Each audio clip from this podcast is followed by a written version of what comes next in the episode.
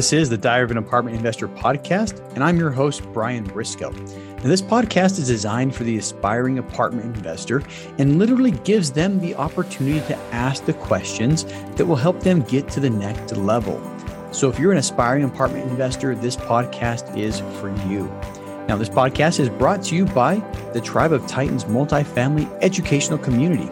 It's your one stop shop for learning how to succeed at apartment investing. Hey, this is Brian Briscoe, and you're listening to the Diary of an Apartment Investor podcast. This is a multifamily brief episode where we're going to talk about retirement plans. Now, if you want my opinion on retirement accounts, you know, I'll just give it to you up front you know it's your money. You might as well be the one making the decisions on how it's invested. About a week ago we recorded a full hour webinar with parker purcell. He's with the eqrp company. If you're interested in a deep dive on the subject go to the youtube channel check that out. You'll be able to see a little more information than I'm going to give today in 10 minutes. All right. We talked about a lot more in that full hour than than I can possibly talk about in 10 minutes, even if I talk really, really fast. But I'm not going to do that too. Anyway, where the retirement industry is today, large companies have basically monopolized the retirement plan industry. You know, you got companies like Fidelity, you got companies like Vanguard, big investment companies who are providing 401k solutions for employers. Now, that's well and good, but the problem is if your employer is in a Vanguard sponsored plan or a Fidelity sponsored plan, you're only going to get options from those companies. The, the funds that you're allowed to invest in are going to be magically funds from the company that's sponsoring the plan. If they don't want to offer alternative assets, they're not going to. Most of what you're going to see in those retirement plans are market traded funds, ETFs, you know, things that these companies control. And oh, by the way, they're going to get paid a management fee for managing more and more assets. So it's basically, you know, the, this loop or this circle where they get bigger and bigger and they make more and more money by offering these plans. Not the best thing for the consumer. All right.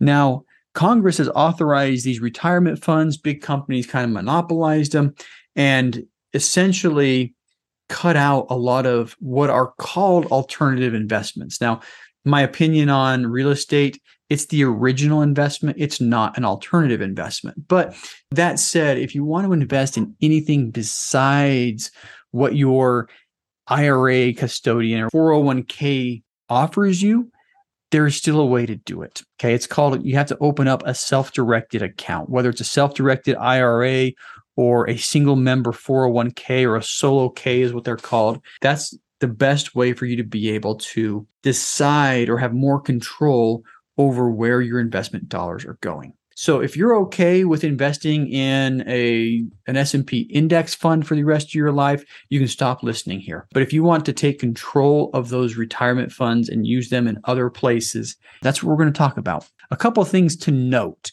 You do get significant tax benefits if you invest through a retirement account. Depending on whether you use a Roth or a traditional account, you can defer your taxes or put in dollars after they're taxed and let your money grow tax free. Now, unfortunately, like I said, a lot of these retirement plans have very little options and restrictions on when and how you can use the money. But let's say you want to use this to invest in a real estate syndication, like, I don't know, something from Streamline Capital Group.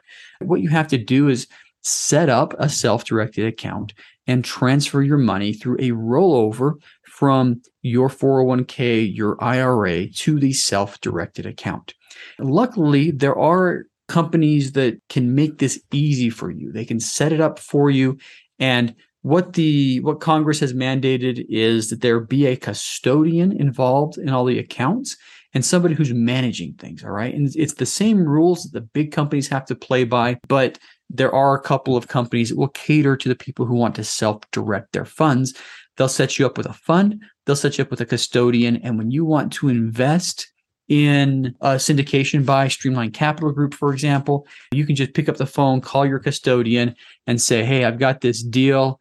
I want to invest $50,000 or $100,000 in using my self directed funds. What do you need from me? You know, and they'll probably ask you for the private placement memorandum, the, the operating agreement, the subscription agreement, and maybe some other documents, depending on what their requirements are for documentation. The point is, once you have the self directed fund set up, you're a phone call away from being able to invest in just about anything you want. Now, there are some restrictions on it. I'll, I'll save that for your call with the companies that set these up. But for the most part, you can invest where it makes sense, places you'd want to invest your personal dollars anyway. Now, a couple of things about it. When you're on the receiving ends of funds.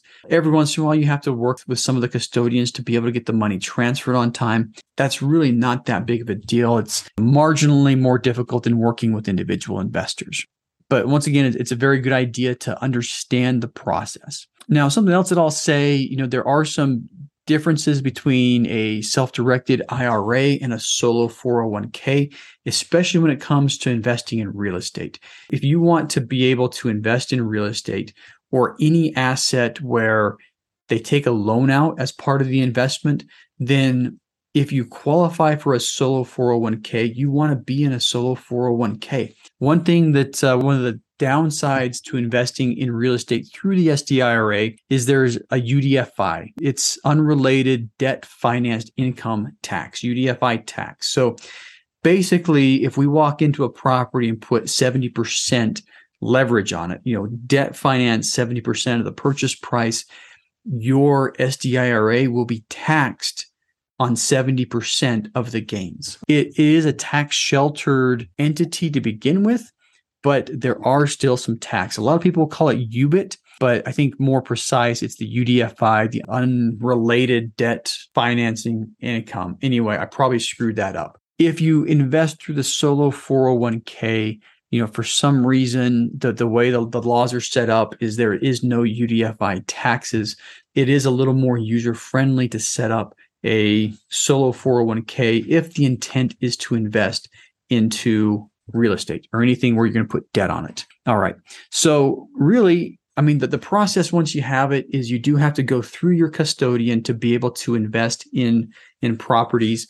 And when you fill out the documents, and this is going to come into play for a lot of people, when you fill out the documents for the investment, instead of putting your name on the investment documents, you're going to put the name of the entity involved with the self directed IRA.